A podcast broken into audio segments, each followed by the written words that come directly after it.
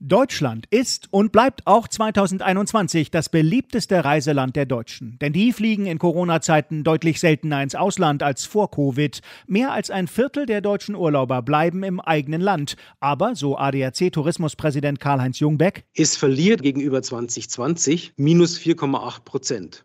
Das dürfte in erster Linie am Wetter gelegen haben und natürlich an der Tatsache, dass man auch ins Ausland wieder reisen konnte, während das im Vorjahr noch nicht der Fall war. Italien belegt Platz zwei und konnte unter anderem auch wegen des mäßigen Wetters in Deutschland und wegen der aufgehobenen Beschränkungen deutlich zulegen, nämlich plus 4,5 Prozent. Auf Platz 3 der beliebtesten Reiseländer folgt die Türkei vor Kroatien. Die meisten Touristen buchten ihre Urlaubsreise in diesem Jahr sehr kurzfristig, um flexibel auf Corona-Entwicklungen reagieren zu können. Und das beliebteste Reisevehikel der Deutschen war 2021 der Pkw.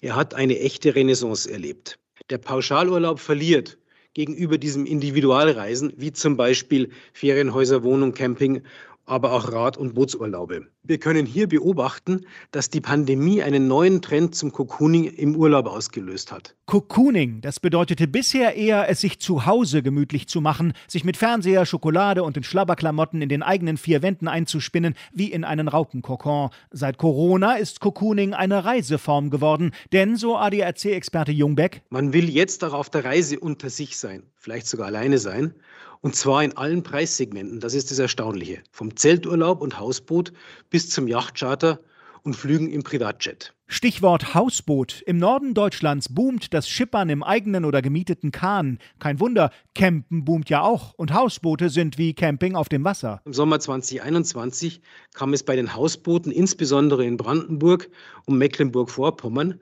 und auch beim Charterangebot an der Ostsee zu einer Vollauslastung. Viele Anfragen mussten durch die Anbieter abgelehnt werden. Diese Saison hat sich zeitlich deutlich in den Herbst verlängert.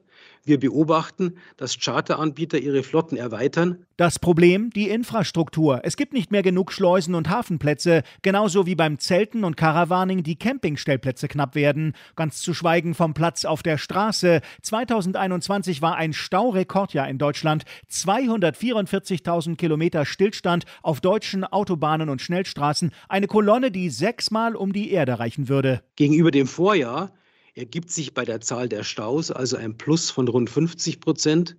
Und verglichen mit dem Vor-Corona-Jahr 2019 liegt die Zahl der Staus rund 25 Prozent höher. Das lag neben dem hohen Verkehrsaufkommen auch an Grenzkontrollen zwischen den einzelnen Urlaubsländern, um die Einhaltung der Corona-Bestimmungen zu überprüfen. In diesem Zusammenhang kritisiert ADAC-Tourismuspräsident Jungbeck, dass das Vertrauen der Reisenden dann schwindet, wenn sie brav und zuverlässig Formulare ausfüllen.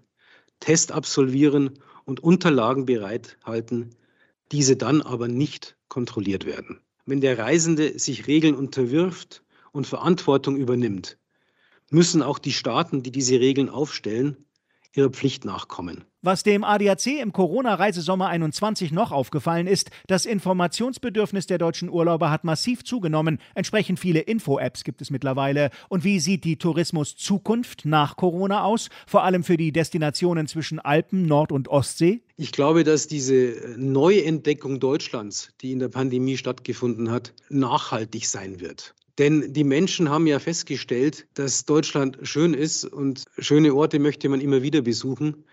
Und das ist eine Chance für Deutschland. In den nächsten Jahren wird es schwieriger, da gibt es wieder mehr Wettbewerb. Aber gegen mehr Wettbewerb kann man am besten antreten, wenn man eine eindeutige Positionierung hat. Zum Beispiel mit dem Umweltargument. Wer weniger weit reist, verbraucht weniger CO2, vor allem wenn er mit dem Zug reist. Der muss dann allerdings auch fahren und nicht streiken.